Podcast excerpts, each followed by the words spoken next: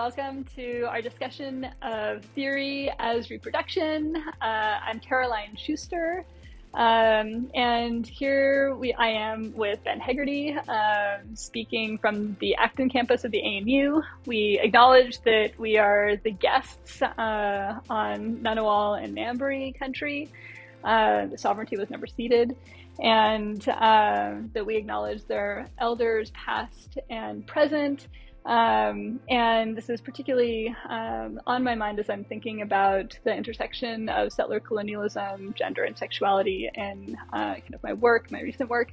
Um, and we'll be discussing more broadly today. Ben, hi. Great. Thank you so much, Carly. My name is Benjamin Hegarty. Uh, I'm a McKenzie Fellow at the University of Melbourne. Um, I'm joining uh, Carly uh, here today to speak about and think about together the ways in which uh, feminist and also queer kind of theories might generate new insights into ethnographic research and, and what it is to do anthropology located as we are, um, each of us in different ways in, in Australia today. Um, I might also ask our third uh, co podcaster to introduce herself. Hello, hi Ben and Carly. This is Shiori Shakuto joining you all from Japan as I conduct fieldwork um, here in um, Tokyo.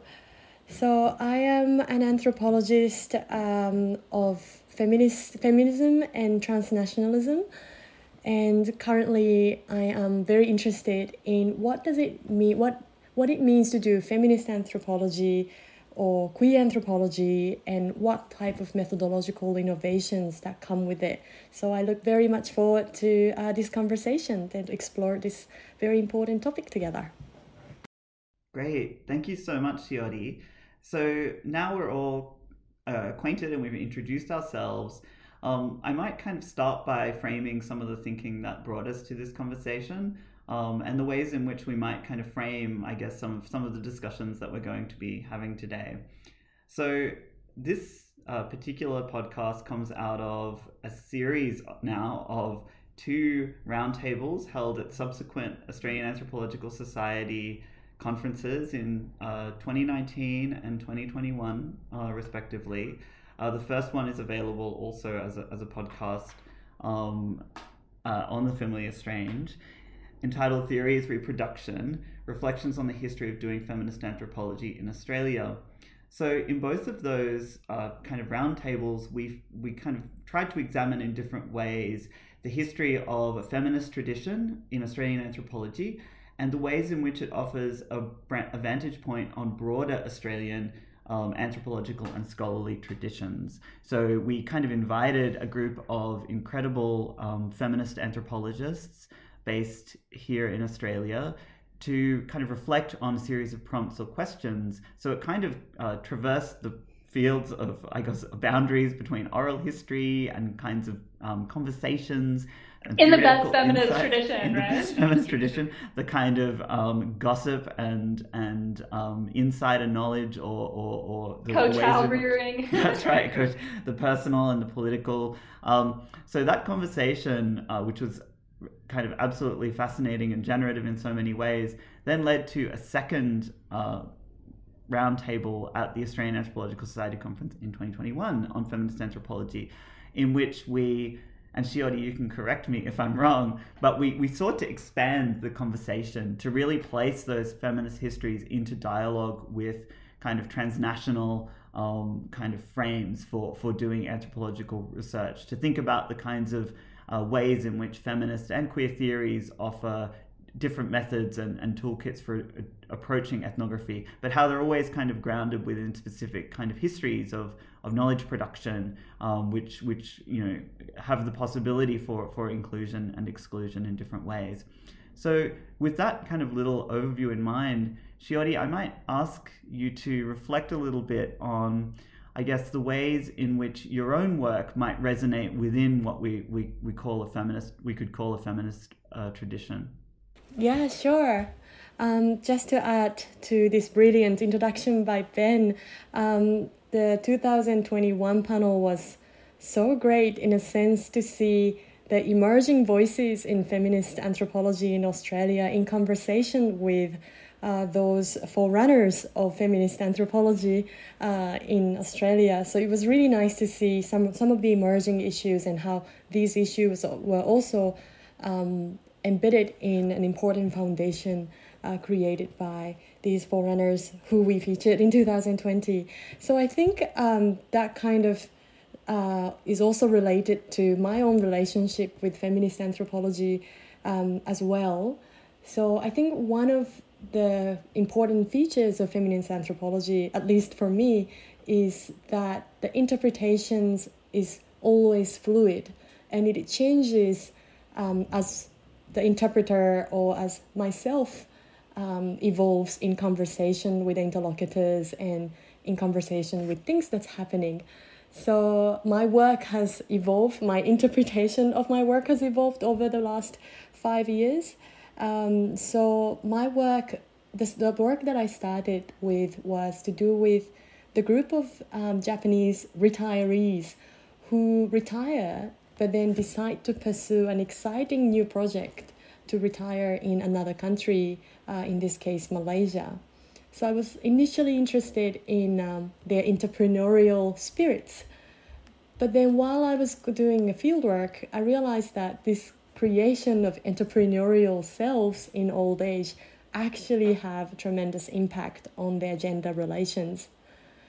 But even then, um, I couldn't really see that at the beginning, this gender aspect of my work. It was only after I came back from fieldwork and it was through sharing my results with my colleagues that my colleagues told me um, gender is shouting from your material. So I think, again, this whole process of sharing your findings, sharing your knowledge, and to learn together with others, that in itself for me was um, was a process or methodologies of feminist anthropology. So I ended up um, focusing a lot on the intersection between gender relations, aging, and transnationalism. So I might um, end there and then bring it back to you, Ben and Carly. How does feminist anthropology feature in your work?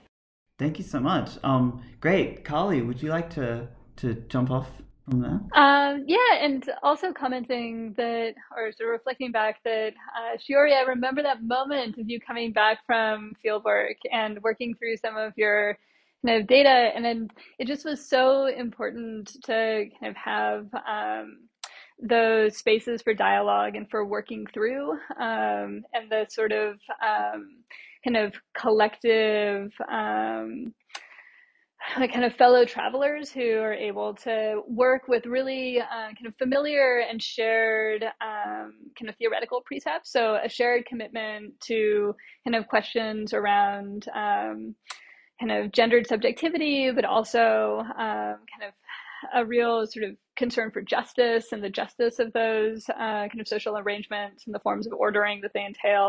Long-standing questions in uh, kind of feminist theory about the production of the public and private, which you see kind of manifesting in your work um, in really important ways. And so I really think it was the fact that, and Ben was part of that conversation. Kind of obviously there was a whole kind of group of us who were sort of working through material um, at the same time.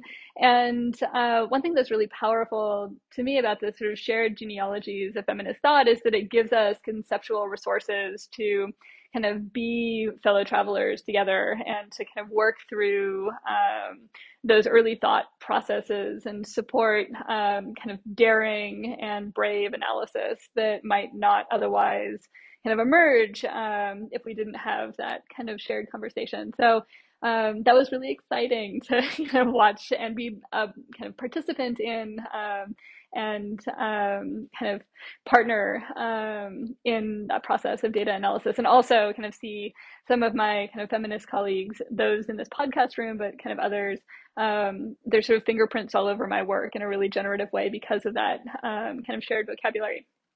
So uh, on the face of it, my kind of current research doesn't kind of really look like it has a kind of deep feminist genealogy in the sense that I, right now, I'm looking at um, processes of financialization uh, and especially how um, the kind of financial mode of capitalism uh, kind of captures the life projects and life worlds of um, kind of people who are kind of really suffering the kind of first um, pretty dramatic effects of planetary kind of environmental damage um, and especially weather disasters in Latin America, how those get tangled up with weather derivatives uh, that are now being kind of sold to local farming communities.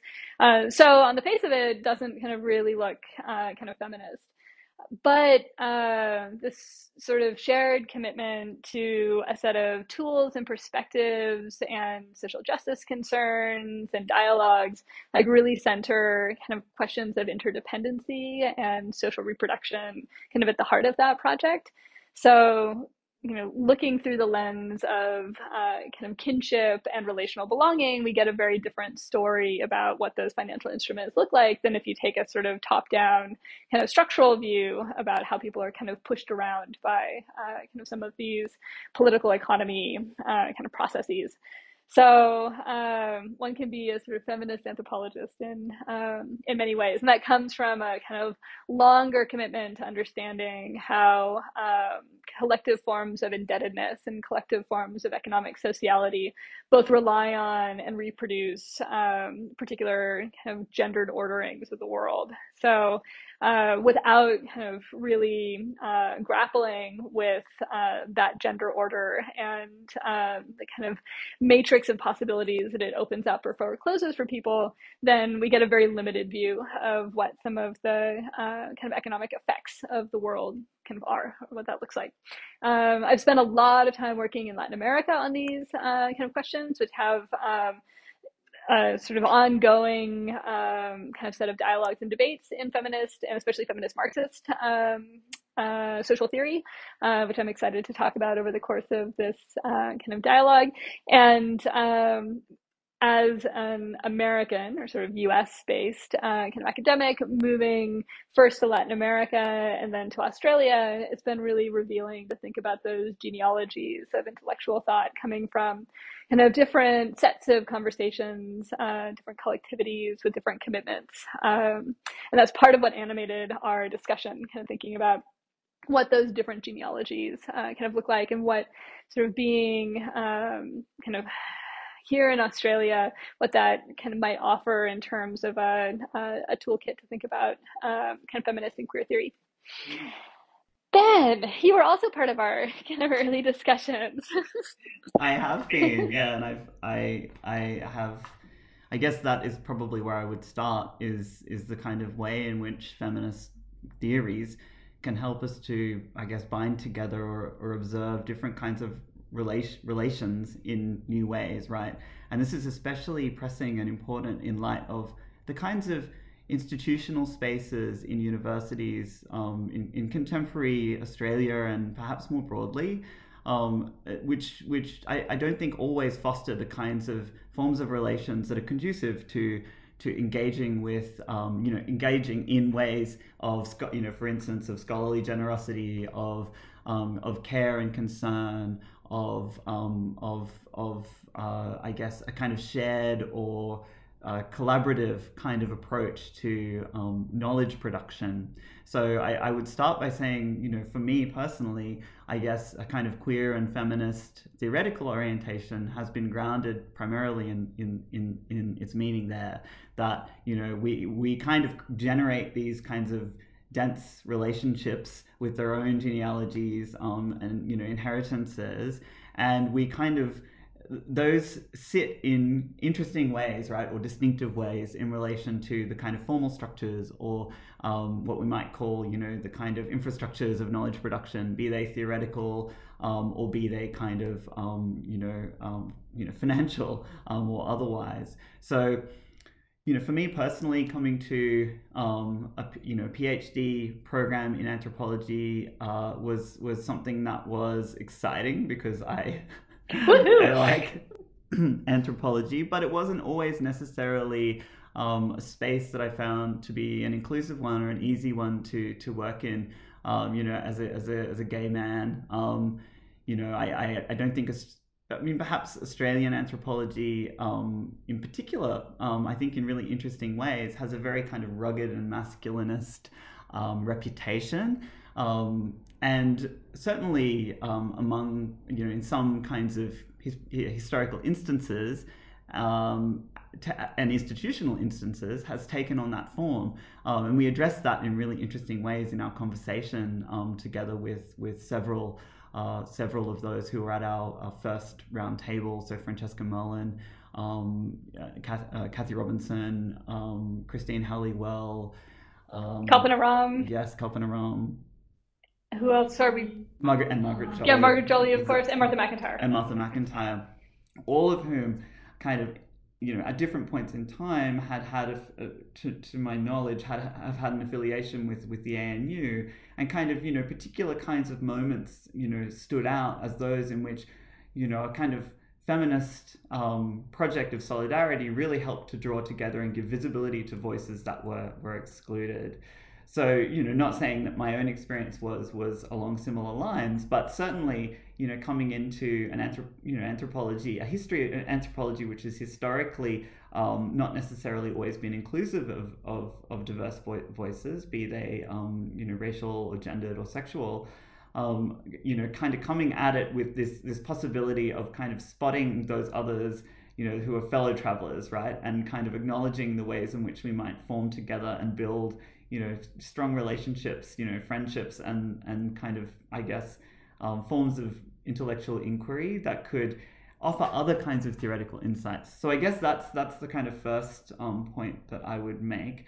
For, for me personally so you know my my research my phd research and my subsequent book which is forthcoming this year with cornell university press it's entitled the made up state Technology, Transfemininity, and Citizenship in Indonesia um, came out of, thank you, Shiori, uh, you know, a, a decade of, of work really working with queer um, and trans Indonesian Indonesian communities. So my own kind of coming to Indonesia as as a location for research, and now it's it's obviously a location which is much more than that for me.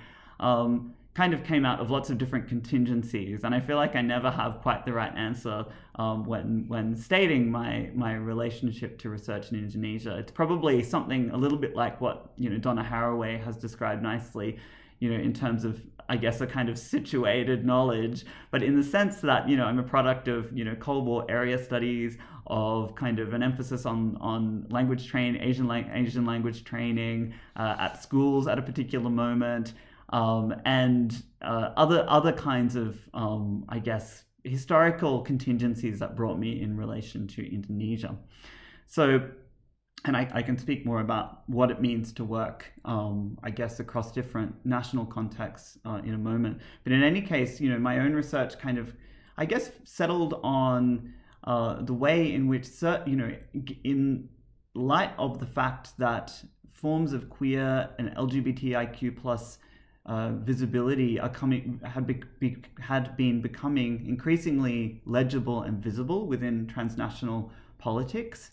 Um, yet in the Indonesian context, what had happened uh, during a process of reform after the authoritarian new order, when those forms of queer and LGBTIQ plus politics kind of stepped up and began to voice claims to recognition in the nation, they were violently rejected. So, this form of opening, this form of reform, as it's sometimes called in the Indonesian context, reformasi, was not necessarily a democratic space that was open to all voices equally.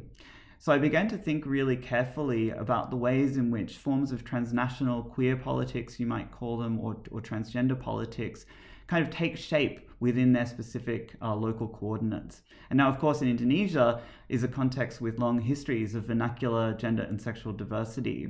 So I became really interested in this question of the meaning of visibility. So what happens, you know, uh, within this context where you have these long-standing forms of visibility, uh, what happens when you have an additional or additional possibility of political visibility attributed to queer and uh, LGBTIQ plus rights, say, and the frameworks that they um, that they offer.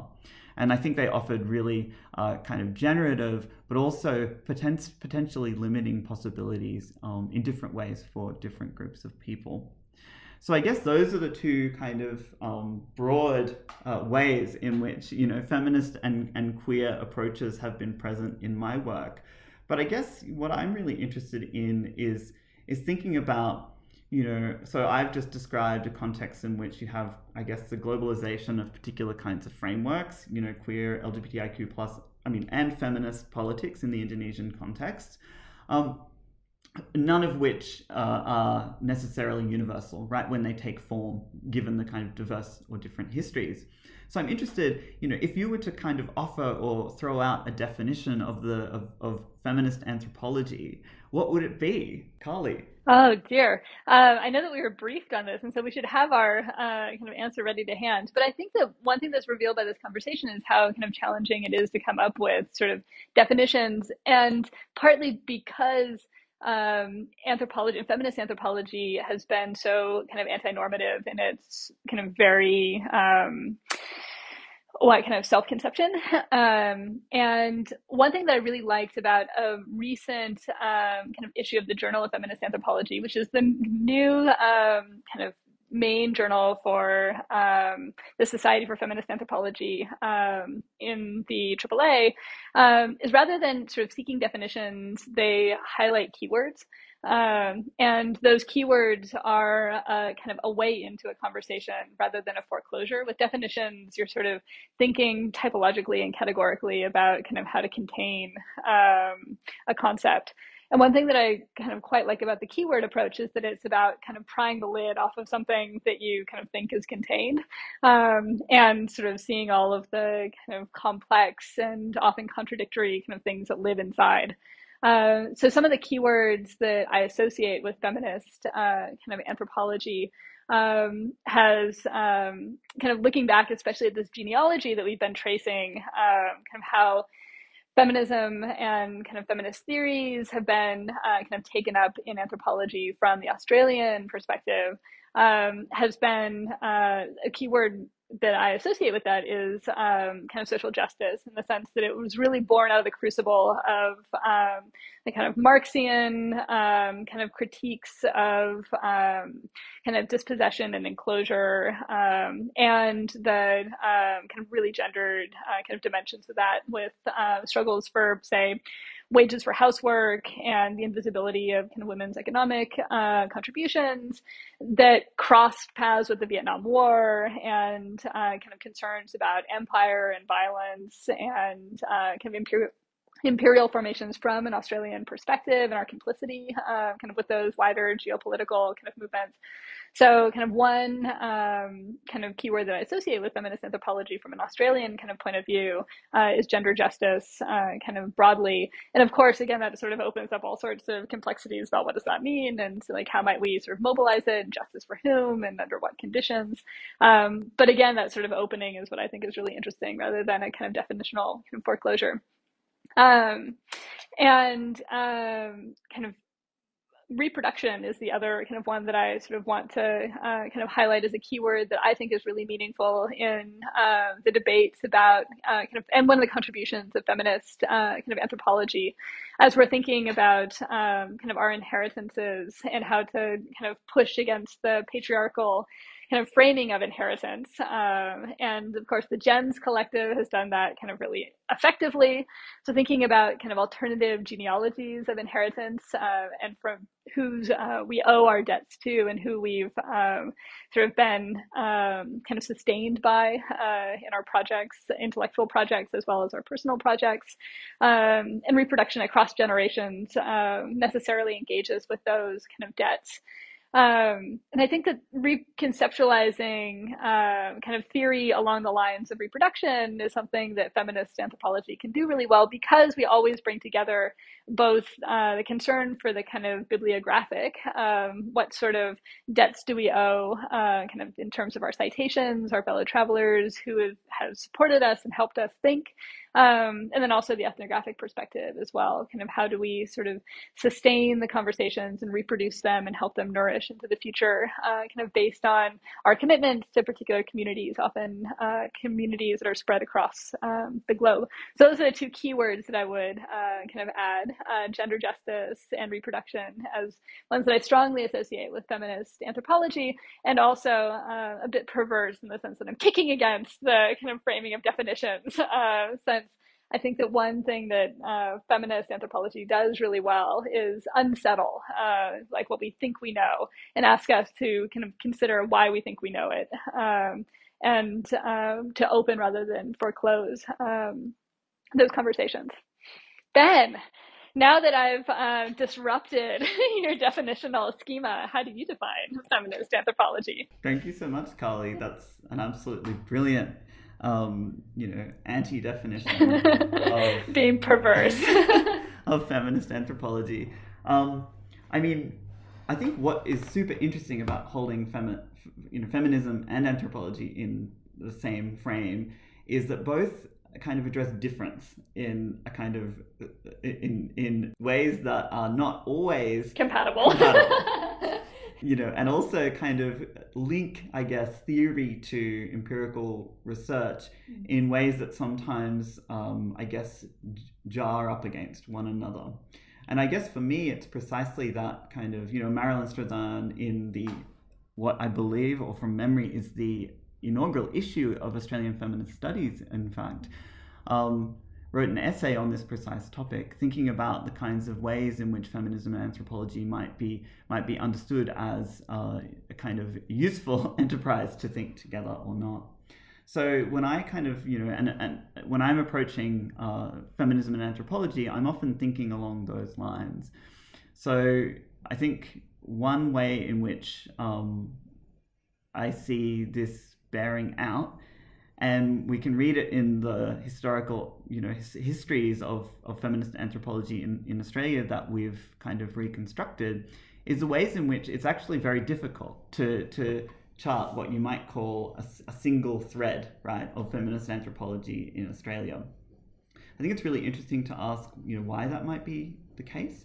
Um, I think what we've kind of tried to do is to, you know, through the initial roundtable, which we brought together kinds of, you know, a, series of, um, you know, senior scholars uh, who have experienced uh, doing feminist anthropology and kind of shaping the, the field, is to kind of shed light on why why that why why that absence, why that uh, kind of lack of, I guess, um, boundedness and um, I guess uh, and a clear canon in the sense that you know if you look at um, sort of review essays that often emanate from um, in the United States, the Academy kind of in America, there's a kind of clear sense of a citational coherence there. There's a kind of shared um, kind of feminist community. Whereas I think you're right that in uh, the Australian uh, kind of genealogy of feminist anthropology, it feels much more like diverse coalitions rather than a kind of settled um, conversation. Yeah. That's that's that's a really nice way to put it. Um, so, I mean, I remember one of the ideas behind this panel came to, and I think Shiori, you were there, and Carly, perhaps you were there too, was, you know, sitting at a, uh, I believe it was a Sherry Ortner's um, yeah, at, at the Triple A's. And I just, I remember kind of, you know, being blown away by this kind of incredible group of feminist anthropologists. I can't remember who was there exactly, but Sylvie Yanagisako, Anna Tsing, um, and several others. Clara Hahn, I think, was on it. Yeah, might have been. Yeah, it was you know the sort of powerhouses of um, the kind of American Academy at that yeah. sort of moment. It was a really kind of uh, you know, sort of titan to the field, as it were. Yeah, exactly. And I, I mean, I kept kind of thinking about the different edited volumes, for instance, edited collections. Um, that you know like naturalizing power um, and and many others that have been published by you know either one or more or often more of, of that particular group of people um, and I was just struck by in that moment both an kind of awe of, of how kind of uh, I guess clarified and canonical this this um, group of, of feminist anthropologists appeared but also how my own kind of anthropological and, in my case, Asian studies training had never um, revealed such a formation in, in the Australian context.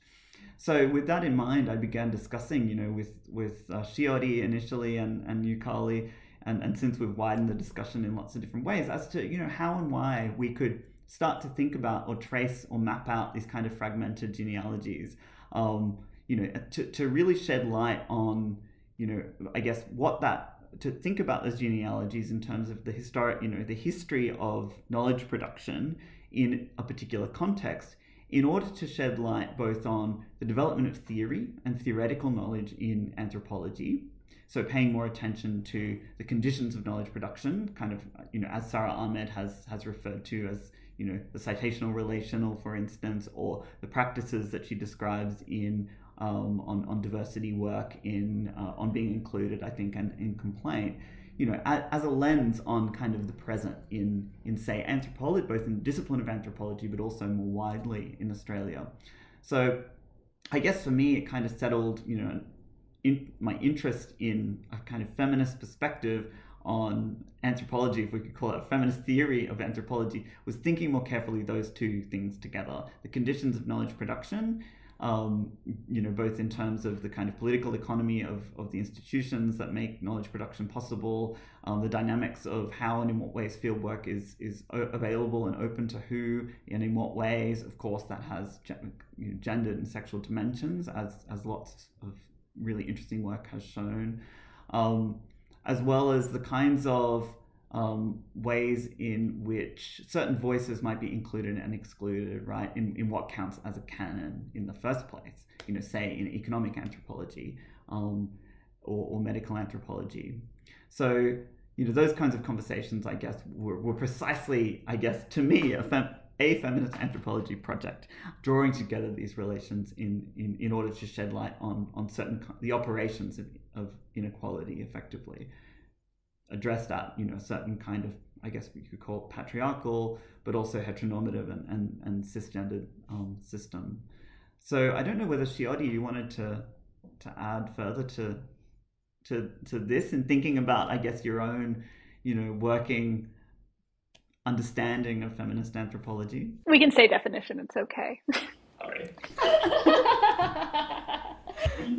Well, I feel like you've covered, both of you have covered an entire field of feminist anthropology, going back to the genealogies as well, and almost suggesting as well, like, um, why there is no um, boundedness or uh, citation practice uh, that, that we find in, let's say, American feminist anthropology. So that's a really important food for thought uh, for me. Um, yeah, a definition of feminist anthropology, listening to all everything that you guys have said. Um, in simple way, I think is a kinder and more caring um, anthropological practice is probably how I would summarize feminist anthropology uh, for me and also for, by listening to you all. Um, as Ben said previously, the scholarly generosity is something I think is a hallmark of feminist anthropology, creating that inclusive space that opens up anthropology not just to a specific kind of people, but to pretty much everyone. So I think that would involve rethinking some of uh, what's considered the classic anthropological methodologies of being a sole person, um, being in a village for a long period of time. Um, as Ben mentioned, a masculine way of masculinized way of doing field work. I think that's something we definitely need to uh, think about. And feminist anthropology is a place that can such conversation can happen and also agree that theories or rethinking canon citation practice is also um, important aspect of uh, feminist anthropology. Um, I have my personal um, experience with this. I, I went to the field looking at you know older people uh, doing lots of uh, public events, lots of public activities, and thinking, oh great, I see so many examples of active aging, and I thought my thesis is all about active aging. And then six months later, I realized wait, only men are talking about activation, aging, no women are using the word activation. So then I realized, wow, like all the theories that I've read on aging was a lot to do with active aging, and therefore I went to the field looking for active aging, and I was about to reproduce the knowledge around that masculinized concept. So I think uh, rethinking theories and to think about the uh, masculine or heterosexual bias in our own canon itself is something that we really have to um, rethink and push against uh, in feminist anthropology. And and lastly, I think um, communications of output um, in more diverse way is something um, that we can do. So not just in journal article format or in writing format, but things such as what we're doing now, podcast uh, that reaches more diverse audience, uh, more intergenerational, hopefully, audience as well. And I, I think for that, Carly um, just published a really exciting uh, graphic novel. So maybe I will uh, bring the table back to Carly and tell us more about that uh, book and motivations for writing that novel. Oh, thanks, Shiori. Yeah, I think that um, your sort of provocation to think about kind of how we sort of communicate um, our sort of anthropological kind of insights in a feminist uh, kind of way is a really good one. And uh, one of my sort of motivations for undertaking this project was um, due to my sort of really, really long commitment to um, kind of co-authors and co-researchers in Paraguay, uh, and that's motivated in large part by a kind of shared feminist commitment um, and kind of queer anti-normative commitment uh, to um, the kind of ways that um, kind of scholarship has been extractive um, and sort of channeled towards the global north through kind of outlets such as paywall uh, kind of journal articles and expensive books and whatnot. But even more to the point, the sort of um, kind of erasure of um, kind of Paraguayan uh, kind of partners and co-thinkers, uh, and especially kind of feminist and queer co-thinkers, um, is kind of really troubling legacy um, of anthropology's Malinowskian kind of solo field worker um, kind of archetypes. And as much as we sort of press against um, the kind of Malinowskian um, kind of boundaries that have long configured kind of fieldwork and have you know problematized those, critique them to no end, and yet every grant proposal that recenters a kind of lone ethnographer kind of marching off into the field, which is elsewhere, kind of recenters exactly that uh, kind of archetype. So one of the motives to do this kind of big co-authored kind of visual uh, kind of project was to work with Paraguayan artists and also um, Rocio Silvero, who is my co-researcher uh, and feminist activist, feminist sociologist in uh, kind of Paraguay, and who is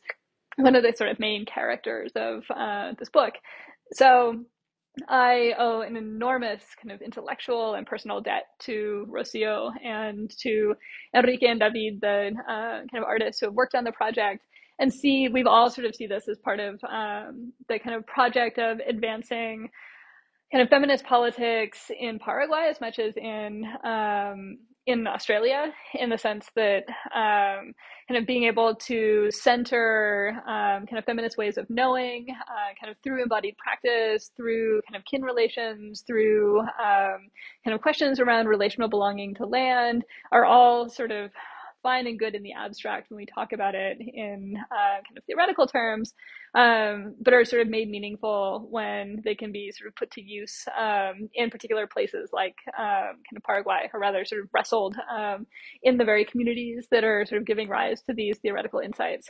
So to kind of treat my collaborators as kind of co-theorists and co-thinkers as part of the feminist uh, kind of project and one that's been um, kind of challenging and kind of difficult in the sense that writing a kind of big book together with four people is, you know, enormously difficult, but so rewarding at the same time uh, because hopefully what comes out of it is, um, you know, the manifestation of those uh, kind of long conversations and interdependencies and uh, kind of forms of community building. So that's something that I feel like I can kind of do now that I'm a sort of an established scholar. I'm really cognizant of the fact that that also requires huge amounts of resources. Um, it's not easy to fund these projects. It's not easy to keep the team going kind of over years um, with many cases precarious labor for various members of the team kind of involved.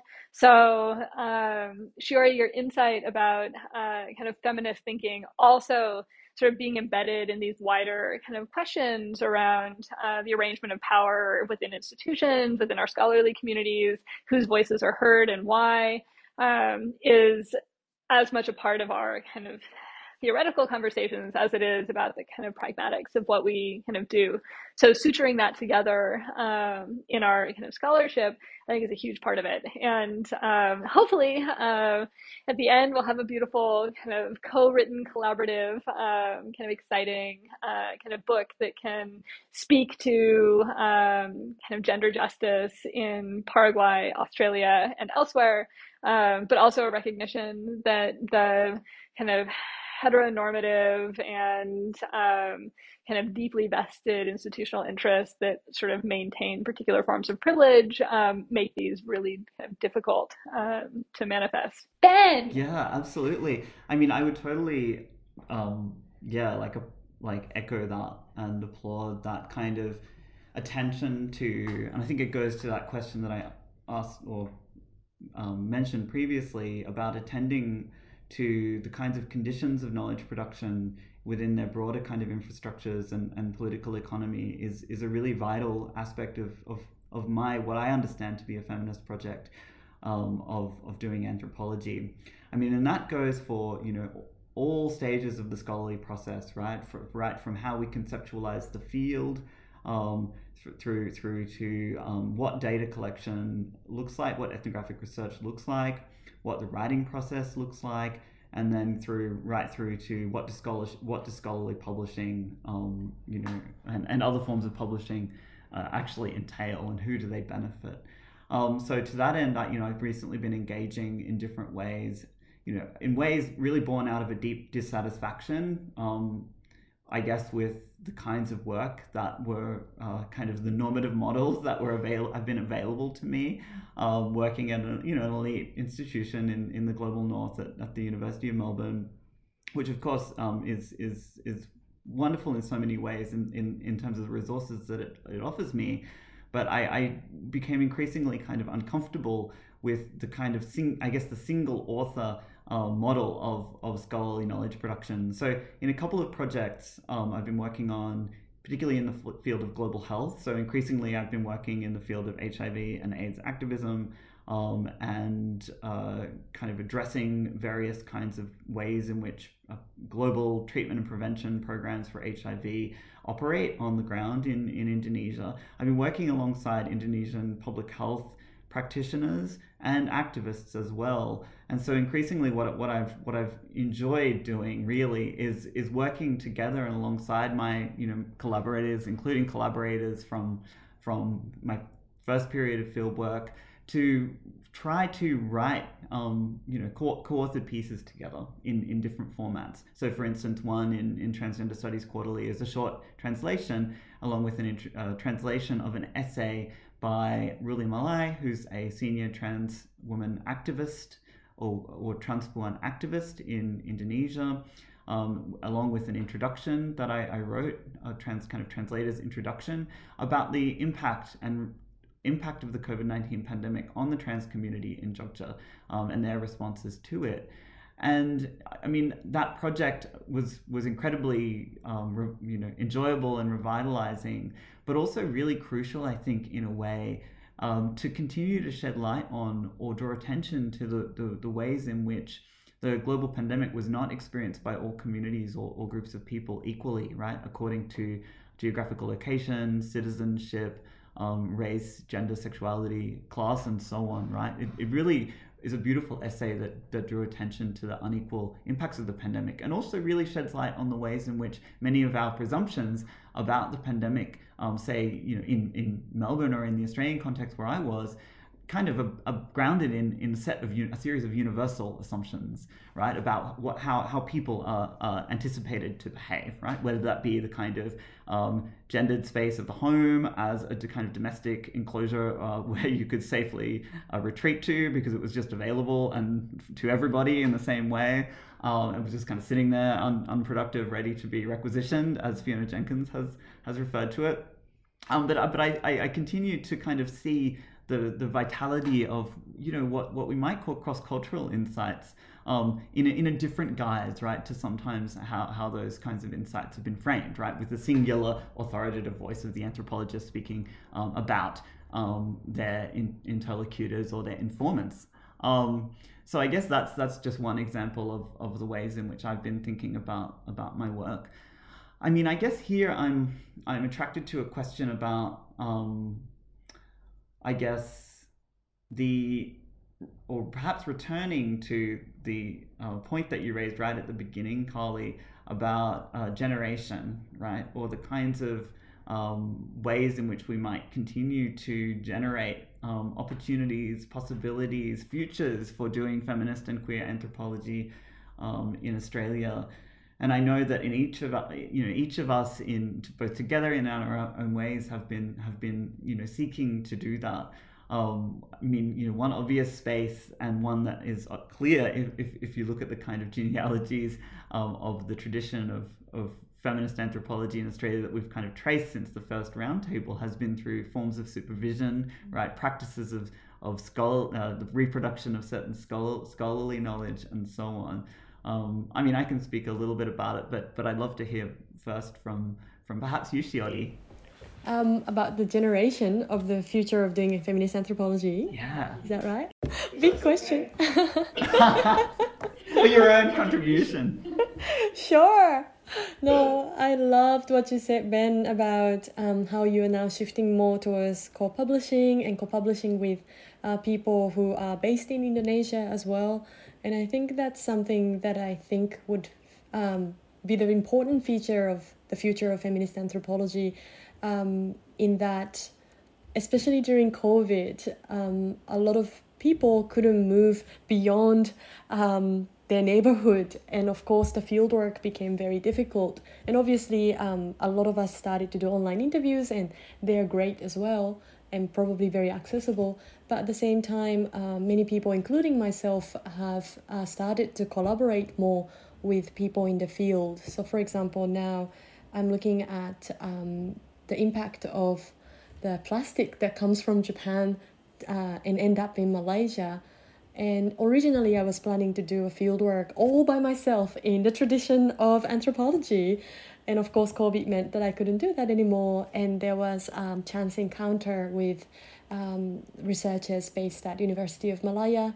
And together, we're now doing collaborative uh, fieldwork, collaborative uh, brainstorming, um, including students uh, of University of Malaya and that has been such a wonderful and enjoyable experience so I think a more collaborative form of um, knowledge production with people who are based in the field um, is one thing and I think that comes with it is um, is a citation practice of feminist scholars or scholars based in um, the field site that where we conduct field work uh, so that includes, as I said, citation as well as um, in, let's say, for example, seminar series, uh, thinking about who to invite. And I think um, instead of being the one way street uh, of knowledge uh, transfer, I think um, the, the future of feminist anthropology or the future of anthropology is truly the exchange of knowledge uh, between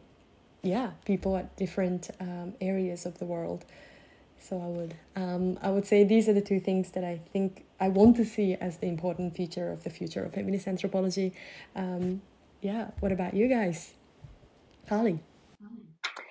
Yeah, great questions. And I um, love the kind of focus on, or the sort of continuing focus on uh, kind of collaborative uh, kind of sensibilities. Um, it reminds me of a kind of wonderful edited volume by Liana Chua and nayanika Mathur, like Who Are We? Um, Reimagining Alterity and Affinity in Anthropology, that kind of questions like when anthropologists address, um, like, well, we all know that the theory of such and such um, presumes a kind of um, a homogenous and kind of located um, kind of interlocutor with certain um, kind of class, intellectual, um, kind of gendered privileges. Um, and I think that one thing that we've done really successfully in this conversation is highlight all the ways in which our different projects are kind of pressing against that we, and also to kind of think about the we in a kind of much more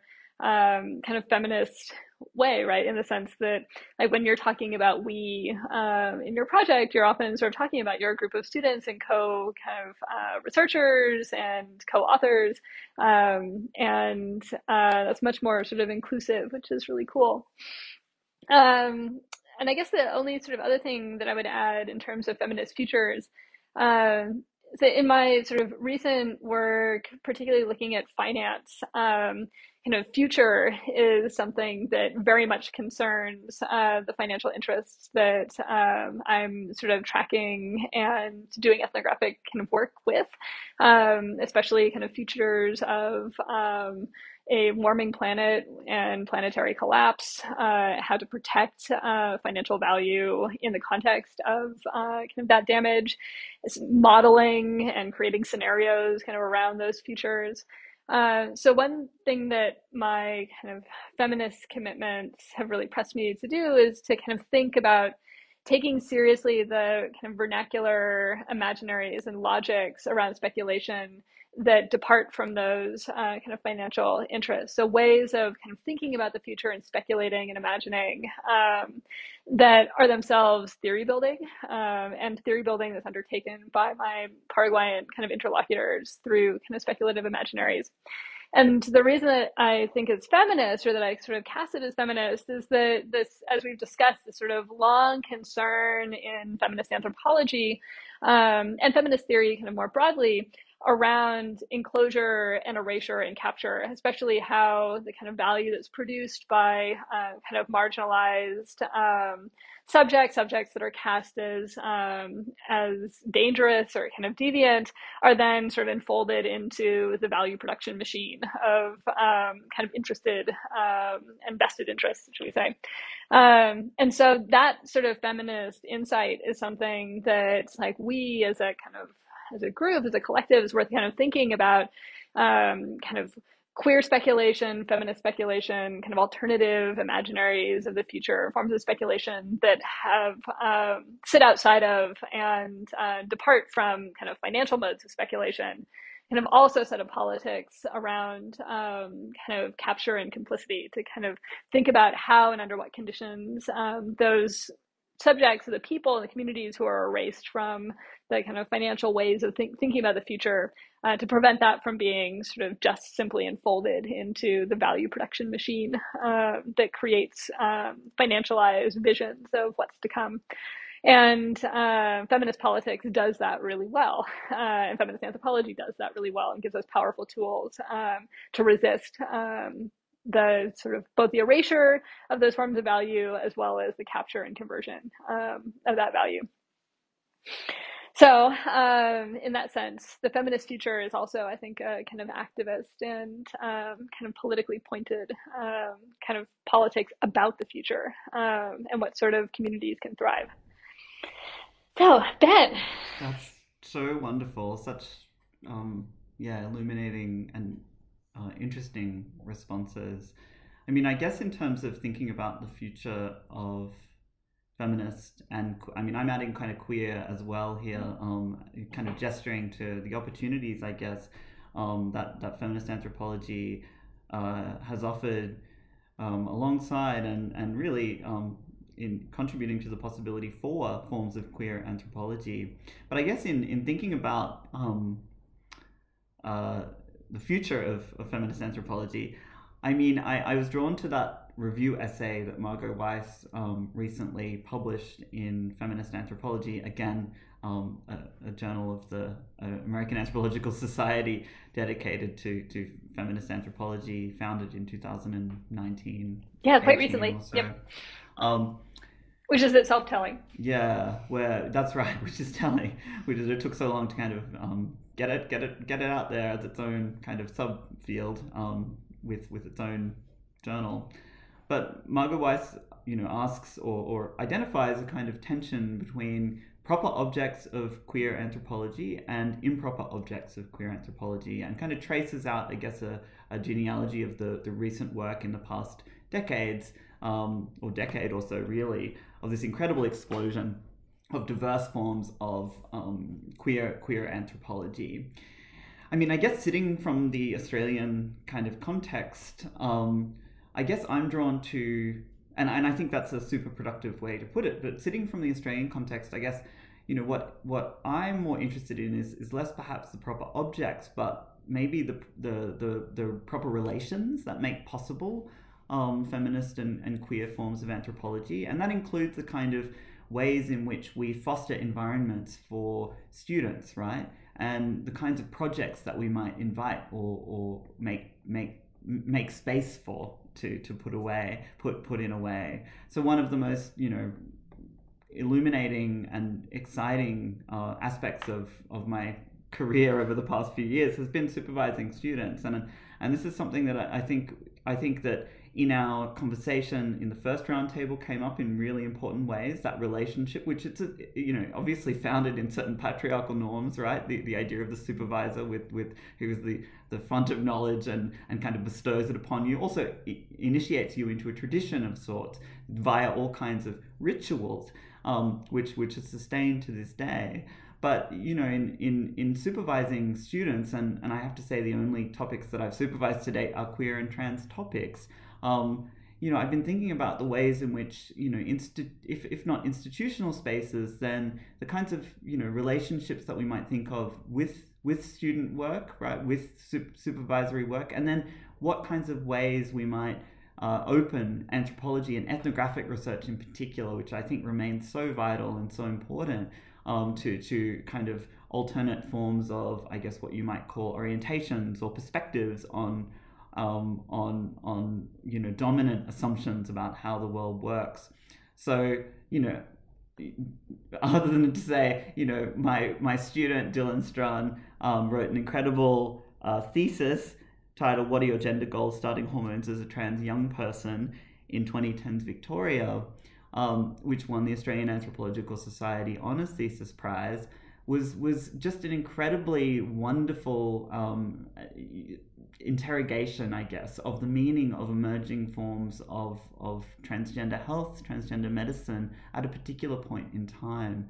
And I really thought, you know, in in the possibility of opening space for such ethnographic work, there was an opportunity for such rich contextualizing insights that I, I think perhaps may not have been possible um, were, were an ethnographic um, perspective have not been used.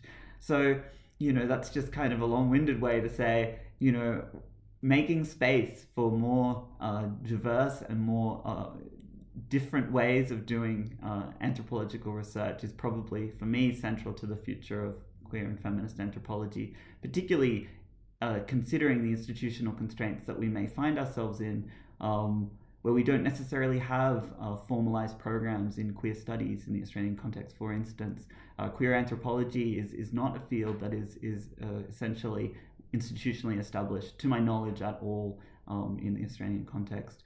So I guess that's probably where I would uh, point my attention.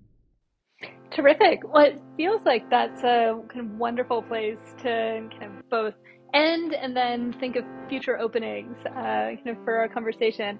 Ben, Shiori, thank you, and see you for the next one. Thank you so much, Carly. Looking forward.